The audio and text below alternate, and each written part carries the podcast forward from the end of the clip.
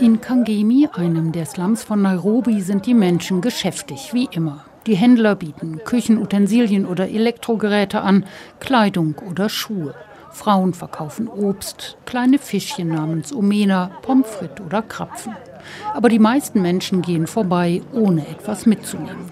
Auch Steve Biko kauft heute nichts. Er sitzt mit Freunden am Straßenrand und vertreibt sich die Zeit.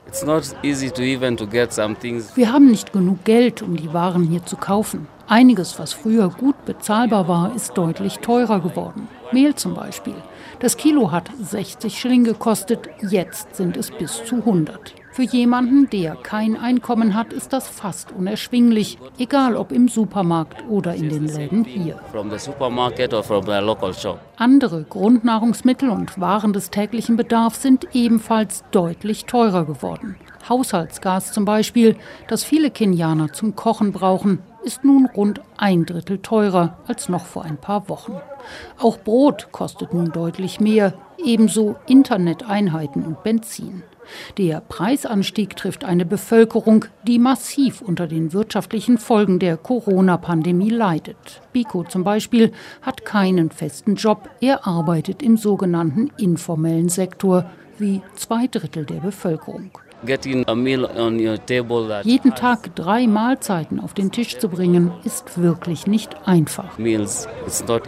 Sipora Njere geht es nicht viel besser. Die junge Frau betreibt in Kangemi eine Art Bankfiliale für den mobilen Zahlungsverkehr. Die Filiale, ein höchstens zwei Quadratmeter kleines Häuschen an der ungeteerten Hauptstraße durch den Slum. Most probably Früher haben die Leute morgens einen Tee getrunken und dazu eine Kleinigkeit gegessen, zum Beispiel einen Dasi, einen Krapfen. Aber weil jetzt alles teurer ist, müssen wir anders kalkulieren. Wir brauchen ja auf jeden Fall noch Geld, um zur Arbeit zu kommen. Also trinken viele jetzt morgens nur noch Tee, ohne etwas zu essen. Es gibt mehrere Gründe dafür, dass die Bevölkerung derart wenig Geld in der Tasche hat. Wegen der Corona-Krise war Kenia im vergangenen Jahr über Monate in einem sehr harten Lockdown.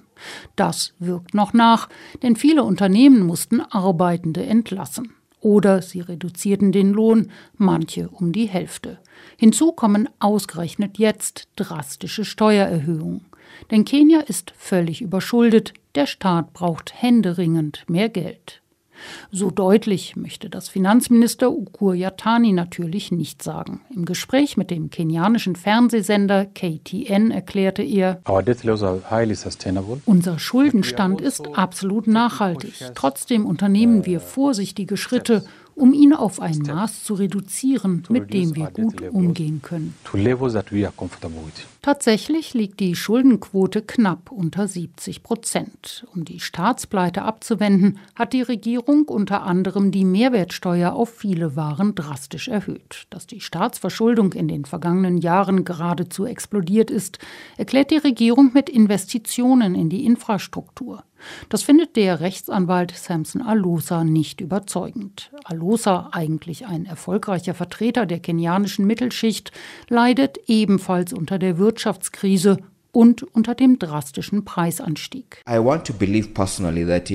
Ich persönlich glaube, dass wir die ganzen Kredite viel effektiver hätten nutzen können, wenn wir den Missbrauch der Mittel verhindert hätten.